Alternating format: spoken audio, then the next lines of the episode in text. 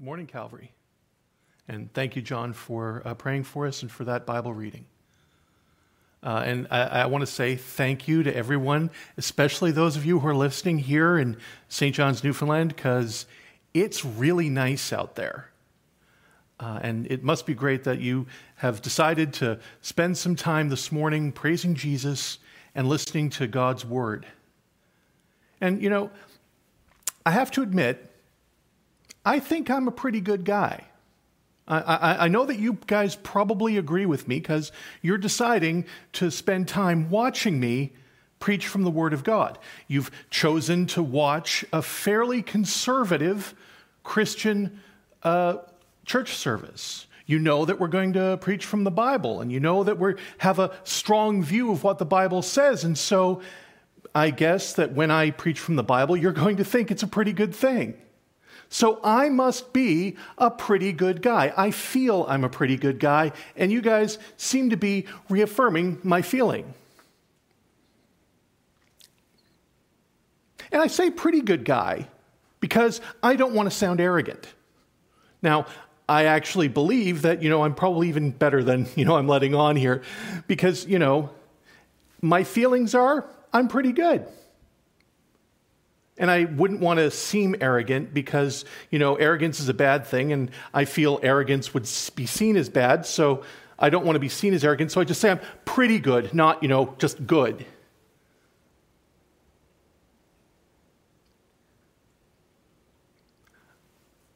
I think some of you right now are beginning to understand that there's a problem here. There's something wrong with what I'm saying. Sure, uh, again, a lot of you probably do think that I'm a pretty good guy, that I'm a nice guy. But there is something wrong with that because I have to admit, in the darkness of my own heart and in the things that I often do, I'm actually not that good a person. But most of the time, I find myself living in a world where I imagine that I am the definition of goodness that goodness is something that I feel and that's reaffirmed by those around me, and that because we're all uh, saying that we're good, then we must be. And yet, the Bible is pretty clear that goodness is not something that we decide on, it's something that God is. And we are if we're like that. So, my arrogance in believing that I'm a good person, that I'm in the, de- sometimes the definition of goodness, is a very bad thing. It's, it is arrogant, regardless of whether I say I'm just pretty good or good. And I remember a pastor many, many years ago telling me that if you're an arrogant man and you find yourself as a single arrogant dude, there's only one way to save you. You need to get married. Now, since he was a married pastor at that point and had been for 20 years, I'm going to submit that he probably didn't quite understand the intricacies of being single very much. He didn't remember it very well. Uh, allow me to submit a different uh, idea of what could be an example of something that might bring humility to you online dating. Now, I've tried online dating myself a couple of times. Uh, it's, it's an interesting field. Because for the first little while, you actually make a profile of yourself. You tell other people the kind of person you actually see yourself to be. Because you're doing it yourself on a computer, you usually tell them what you feel about yourself. And sometimes, unfortunately, you might be wrong about yourself. I'll give you a quick example. Almost everybody on online dating sites seems to like hiking.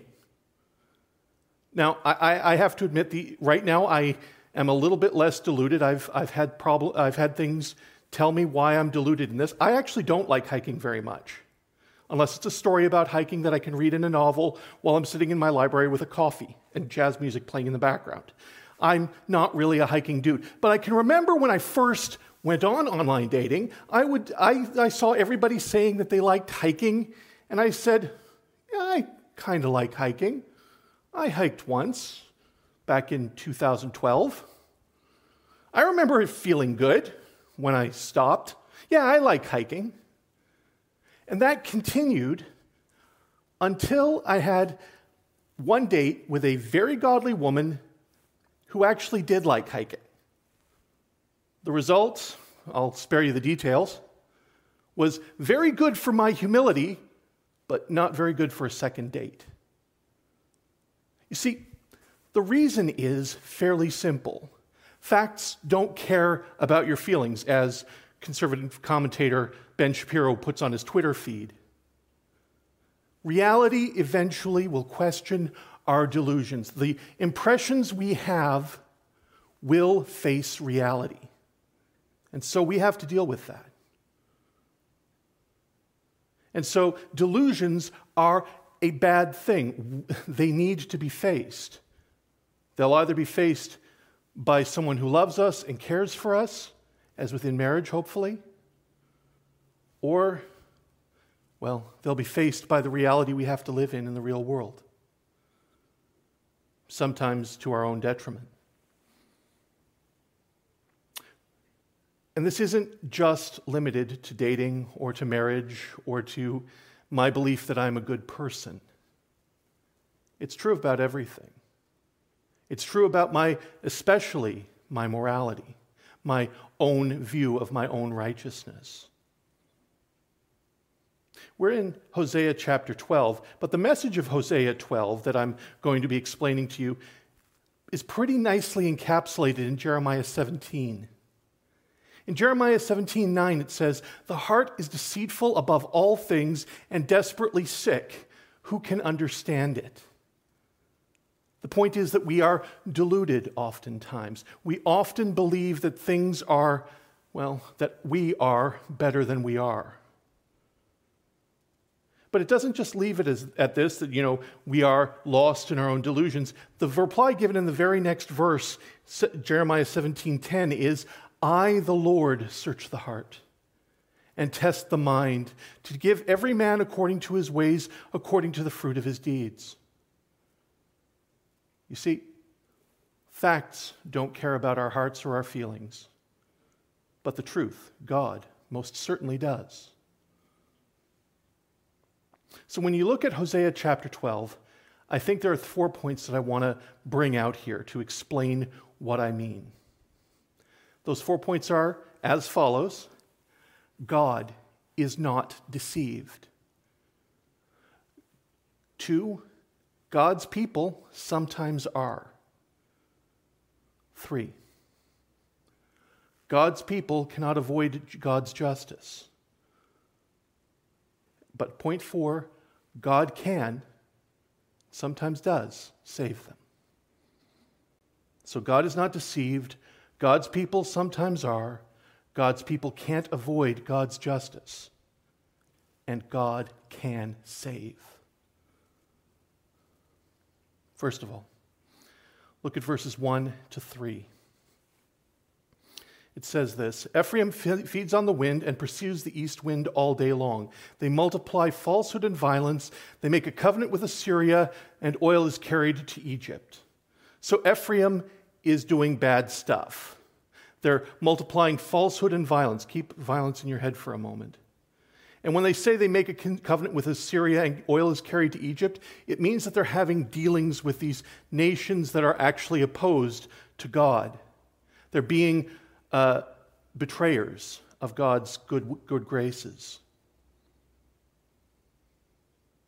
And then, so that's Ephraim. Then it talks about Judah. The Lord has an indictment against Judah and will punish Jacob according to his ways. He will repay him according to all his deeds. Now, indictment is a big word. It means to think poorly of, though to uh, show as wrong. When in the US there was an indictment handed down on uh, the president, it, it, meant that the, in, the president was seen as a bad person. He had still had to be investigated, but there is a problem with the way that he was acting. There is an indictment against Judah. And God, the Lord, will punish Jacob according to his ways. Now, that's kind of a strange thing to see here. There's a small ambiguity being played on throughout uh, Hosea chapter 12, and you'll, you'll see this a couple of times. Jacob actually has two names biblically. You can see the story in Genesis 25 to 32. Judah, or sorry, Jacob has two names, the first name being Jacob, the second name being Israel. So we're dealing with three names of three people historically in Genesis, but by the time of Hosea, that represent three groups of nations. Ephraim is Jacob's grandson or Israel's grandson. Judah is Israel's son, both of them now tribes of Israel. And Jacob is referring to the whole tribe of Israel, the entire nation. In verse 3, it talks about this a little bit more. Uh, in the womb, he took his brother by the heel, and in his manhood, he strove with God. Uh, that's a play on actually what did happen. If you go back into Genesis 25, you can see the example of this where Jacob was grabbing onto literally his brother's heel as he came out of the womb. But there's a double entendre here because sometimes the word is also used to mean violence. So, and I think that the writer of Hosea, Hosea, actually intended both. He wants you to think not just of uh, the physical act that, Judah, that uh, Jacob did, but also of the violence that Israel was doing. And, it, uh, and violence that parallels rather nicely to the violence of Ephraim in the first verse. What God is saying through Hosea is that the people of Israel, Ephraim, Judah, and Israel proper have all wandered astray from God. They're violent, they're rebellious, they're indicted. They've done poor things. And God is not deceived, He sees it all perfectly. There is no sense in which He doesn't see what's happening It goes even further in verse 7 of uh, Hosea 12. It says, A merchant in whose hands are false balances, he loves to oppress. And it says, Ephraim has said, but, Ah, but I am rich. I have found wealth for myself. The parallel here is pretty clear. You can see that Ephraim has done horrible things. They've decided to do horrible things to the people around them, to their own people sometimes. And in the midst of that, they've convinced themselves that they're righteous. And God is still not fooled. Now, there are very few people who will actually say, I love to oppress. I mean, I'm sure there's some crazy people who do Fifty Shades of Grey stuff who say that, but nobody generally twists their mustache in the, in the mirror and says, I'm going to do evil today. In this case, we're talking about a people who, because of what they actually did love, whether that's power or greed or safety or any other number of things, have actually moved oppression to the top of the list of things they, they, will do. Because oppression gets them the things they want. And because it gets them the things they want, they love it. You see, God is not deceived, but God's people often are. God's people often move into deception. And the really sad part, in the midst of the deception, we can often believe that we are more righteous than we are. Actually, I'll go so far as to say we almost always do.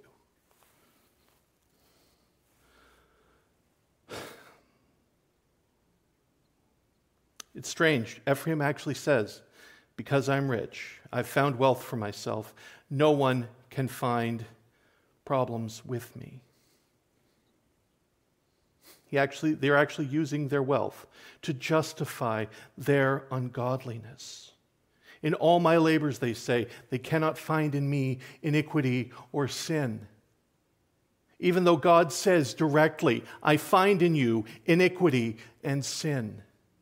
I find not just the acts of oppression, you have a desire to oppress. And at that very moment, Ephraim is acting against God. At the very moment they're using as examples of their righteousness, they are unrighteous. At the very moment they are believing that they are doing the good and godly thing, they are doing the evil thing. It's a good thing we're talking about somebody other than us, isn't it? That we're not Ephraim. And yet I'm pretty sure that we're, we're not much better. I mean, it might be different. I don't know. I can't point to anybody and say, you know, you are a horrible, evil person. But how often are we like this? Do we do things that are wrong and use them, ironically, as ways to imagine that we're right? Their entire theology is built about the godliness of being rich. Um, actually, I think uh, American Gospel is on Netflix right now. You might want to look at it. It talks about how sometimes Christians can imagine that we're righteous people because we happen to be wealthy. And yet, at those very moments, we use our wealth to oppress others. That's not the only way we do it. Their entire church is built around the idea that, we, that they've got a very light set of rules.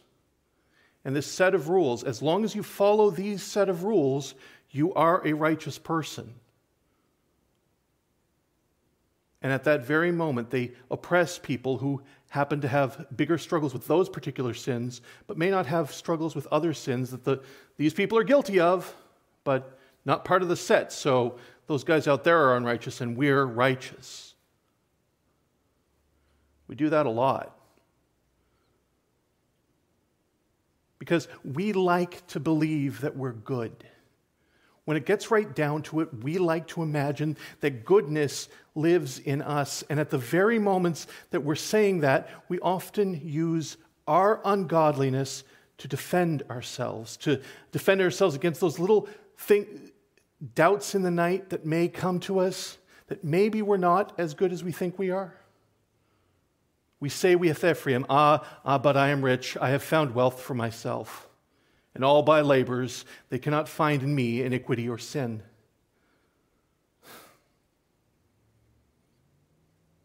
And the worst part about it is, they're deluded. They honestly believe that they're righteous. They honestly believe that at this very moment, when they are doing oppressive things to those around them, that they are being righteous.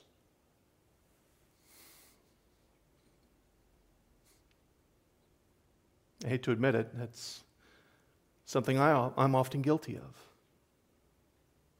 I mean, I have to be, a, I'm a pastor. I do a lot of things that people would think of as good things. And sometimes it's very tempting of me to imagine, like uh, a specific Pharisee in one of Jesus' stories, Thank you, God, that you've made me like this, that I don't do this, and I don't do this, and I don't do this. Not like this, those horrible people outside.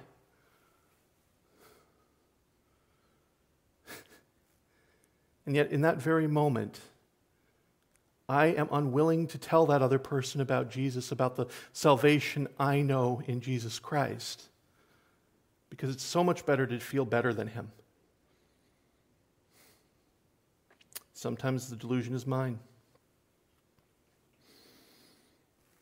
And the biggest problem with a delusion, the biggest danger of a delusion, is that it keeps you from seeing the truth. It keeps you from actually moving in a way that could fix things. You see, while we are deluded, we can't save ourselves. The Bible uses uh, it clearly with the image of death. We are dead in our trespasses and sins without the work of God. We don't turn away from our sin because, in the end, we don't want to. We imagine that our sin is what gives us value. The very things that are terrible and evil oppositions to God, we use as ways to validate ourselves And in that case, we don't turn away from our sin. We, and the problem that we face, as I said, the truth cares about you. He cares about what you believe. He cares about what you do. The truth isn't changed by your feelings, but the truth does care about your feelings. God reports from through Hosea to the people of Israel, I am the Lord your God from the land of Egypt. I will again make you dwell in tents as in the days of the appointed feast. Now notice it doesn't say I will I will uh, suggest you dwell in tents as in the days of the appointed feast. I will give you a great idea about dwelling in tents. No, he says, I will make you dwell in tents as in the days of the appointed feast. God is saying that he will bring his people to repentance. Not that he can bring them to repentance, but that he will. But he will also give recompense for evil deeds. Look at verse 14. Ephraim has given bitter provocation, so his Lord will leave his blood guilt on him and will replace, repay him for his disgraceful deeds. Whether or not we believe we're good is irrelevant. The question is whether or not we are good, whether or not we are following God.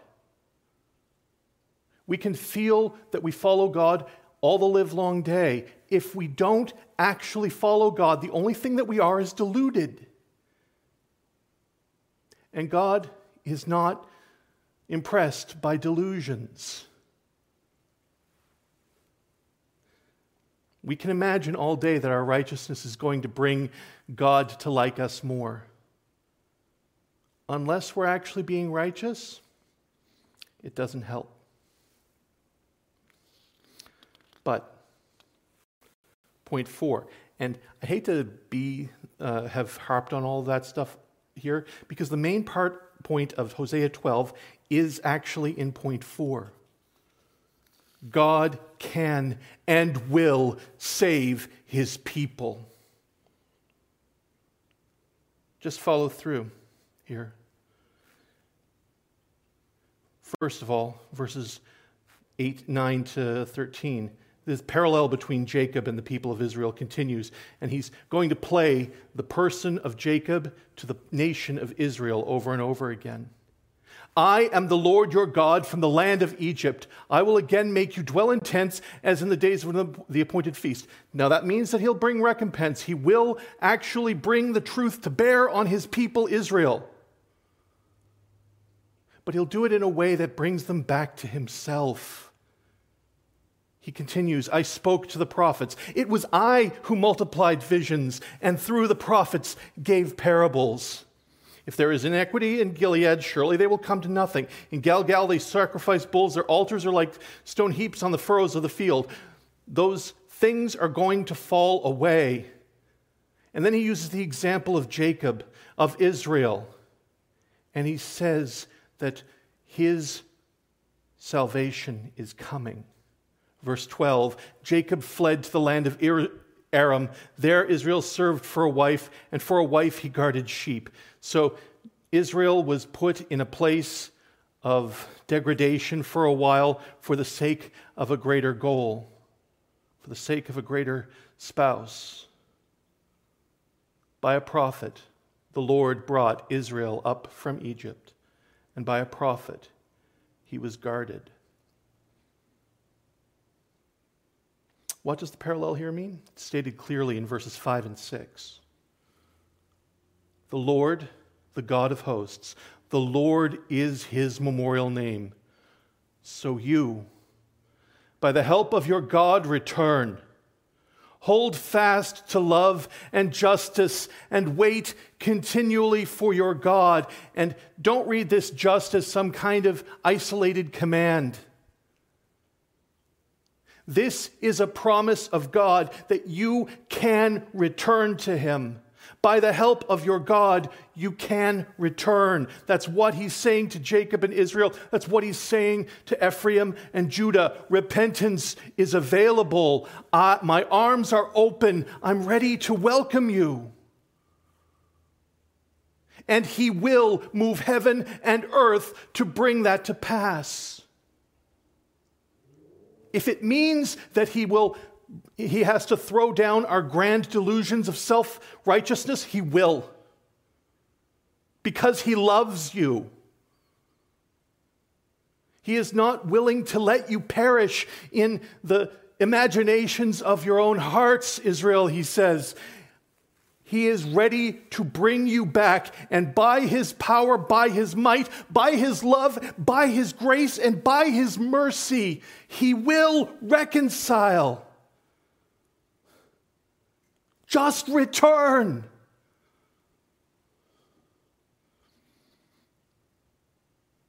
So, there is kind of a problem then here for us. My name's not Jacob. Even if it was, I don't think I'd be the Jacob that he's referring to here. I'm not part of the nation of Judah, and I'm not part of Ephraim. I'm a Christian living in the early 21st century in St. John's, Newfoundland, Canada. How is this good news for me? Glad you asked. You see, the good news is that God does not change. And so he has not changed. Hebrews 13:8 says it well, referring to the revelation of God in Jesus Christ in a very similar way to Hosea and Hosea 12. Jesus Christ is the same yesterday, today, and forever. The God who called for repentance of the people of Israel and moved heaven and earth to make it possible makes it possible for us now. And this is the application, again, in four points. These are things that we need to know. God is not deceived. Praise God, He is not deceived. There is a real truth. There is real goodness. There is real justice. And it will win because God is not deceived. Jesus, when he was talking to people who were similarly deceived about their own self righteousness, said in Luke 16, verse 15, You are those who justify yourselves before men, but God knows your hearts. For what is exalted among men is an abomination in the sight of God. Sometimes that's true.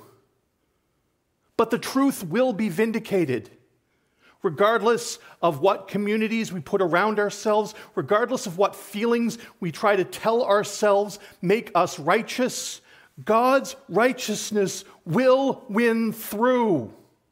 And He is not deceived. And yes, we are often deluded. Honestly, we we get worse at this every year. I mean, I actually have had classes at the university where somebody told me that ethics were basically whatever any local community believes. I said that earlier just before the service to, one, to our bassist, and he says, So Hitler was okay? And if that was true, yeah, because his community was okay with it. That's a delusion. What is right is always right. What is wrong is always wrong. Our oppression of others is always wrong, whether we convince ourselves that it's love or not. Our desire to be vindicated before our friends and neighbors instead of vindicated in the truth is wrong, whether we convince ourselves of the, of the difference or not. And I worry about that one a great deal because I, I, I like people to like me. I, I oftentimes will make that more important than actually living in the truth. And that's wrong. I'll even sometimes convince myself that it's loving or just. I'll say, I don't need to say that to that person, it wouldn't be loving. Except what I'm trying to do, avoid is not really their damage. I'm trying to avoid them disliking me. And sometimes, honestly, speaking the truth is going to be disliked. But we need to be the kinds of people who love truth more than we love our delusions. Because we, those delusions do move us astray from God. My brother Matt is going to be preaching on this later, but I just wanted to mention it in passing. James chapter 1, verses 14 to 18 gives us an example of the situation that we're in. Each person is tempted when he is lured and enticed by his own desire. Then desire, when it is conceived, gives birth to sin, and sin, when it is fully grown, brings forth death. And James says to his hearers, Do not be deceived, my beloved brothers. He says that because we're likely to be deceived. Sin deceives us, it makes us believe things that are not true for the sake of our self confidence, our self righteousness. But do not be deceived, my beloved brothers. Every good gift and every perfect gift is from above, coming down from the Father of lights, with whom there is no variation or shadow due to change. Of his own will, he brought us forth by the word of truth, that we should be a kind of firstfruits of his creatures. Friends, we can be so easily deluded that righteousness is something that we create instead of recognizing that righteousness is something God imputes to us through Jesus Christ. He is our righteousness. But so often, because we're deluded, because we seek after evil and wrong things, because we're deluded, we cannot save ourselves from the wrath of God. Ironically, we just don't, we really don't want to. We'll convince ourselves of all sorts of interesting things to try and avoid the fact that God is real and that He has desires for our lives. We'll imagine that God doesn't have wrath, that God is okay with our evil. We'll convince ourselves that God doesn't really care about this one minor thing that we're validating when He is holy above all else. We ignore places like Romans 1 18, where it says, For the wrath of God is revealed from heaven against all ungodliness and unrighteousness of men, who by their unrighteousness suppress the truth, not just outside, but also in their own hearts. Ungodliness and unrighteousness have no future. The delusion will meet the reality of God as it says in John 3:36, whoever believes in the Son has eternal life, but whoever does not obey the Son shall not see life. But the wrath of God remains on him. If in our delusion we say that we don't, don't need to follow Jesus, we don't need to seek after him, we don't need to trust in him, the wrath of God remains on us. Because God is righteous and he will bring his righteousness to pass. But praise God. Because that's not the end of the story. You see, even as Hosea gave foresights of this through the people of Israel and, the, and, and Ephraim and Judah, that God would move heaven and earth to save his people, God did more than that to save you and me. Where he once moved nations, God, in his infinite majesty, did not count that something to be grasped, but made himself man. God, in the person of Jesus Christ, lived a sinless life and accepted the punishment we richly deserved, so that the wrath of God went on him and the acceptance of God comes upon us. As Timothy said, as Timothy, 1 Timothy 1.15 says, the saying is trustworthy and deserving of full acceptance, that Christ Jesus came into the world to save sinners deluded sinners too. of whom I am the foremost. You see, facts don't care about your feelings, but the truth, the way, the truth, and the life does. He desires that your hearts would turn to Him. And He has made a way for us to be saved, and He's moved heaven and earth to do it.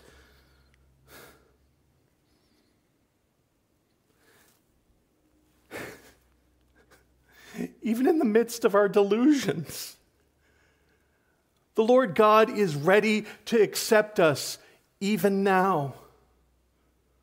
Friends, do you face problems in your do you face delusion in your life? Do you think that you're a righteous person independent of Christ? Well, look at the righteousness of Christ and see if you still believe that. Do you right now feel the weight? Oh no, the the delusions that I've had, the beliefs I've had that I am accepted by God because of my righteousness, that's falling apart right now. Praise God, you're a sinner. And Jesus saves sinners. Jesus cares about you. Jesus made a way for you to be saved. Don't wait. You don't need to be in a room with a pastor like me to be able to come to Jesus Christ. He's closer than the air you breathe. He's closer than that mask you're probably wearing to keep other people from getting COVID 19. Lord God, the Lord God has prepared a way of salvation for you, and you can turn to him. So, in the words of Hosea chapter 12, verse 6, so you, by the help of your God, a help He's already provided, return. Hold fast to love and justice and wait continually for your God. Let's pray.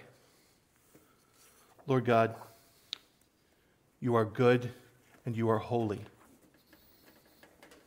You don't leave us in our delusions of grandeur, in our sinfulness, or in our, in our self righteousness. Lord God, we are saved because you have saved us, not because we've saved ourselves. You've moved heaven and earth to save us. And Lord, now as we turn to you, we pray that we would trust you above all else that we would not rest on the laurels of our own righteousness, but we would trust in you, that we would hold fast to love and justice and wait continually for you, our God. This we pray in Jesus Christ's name.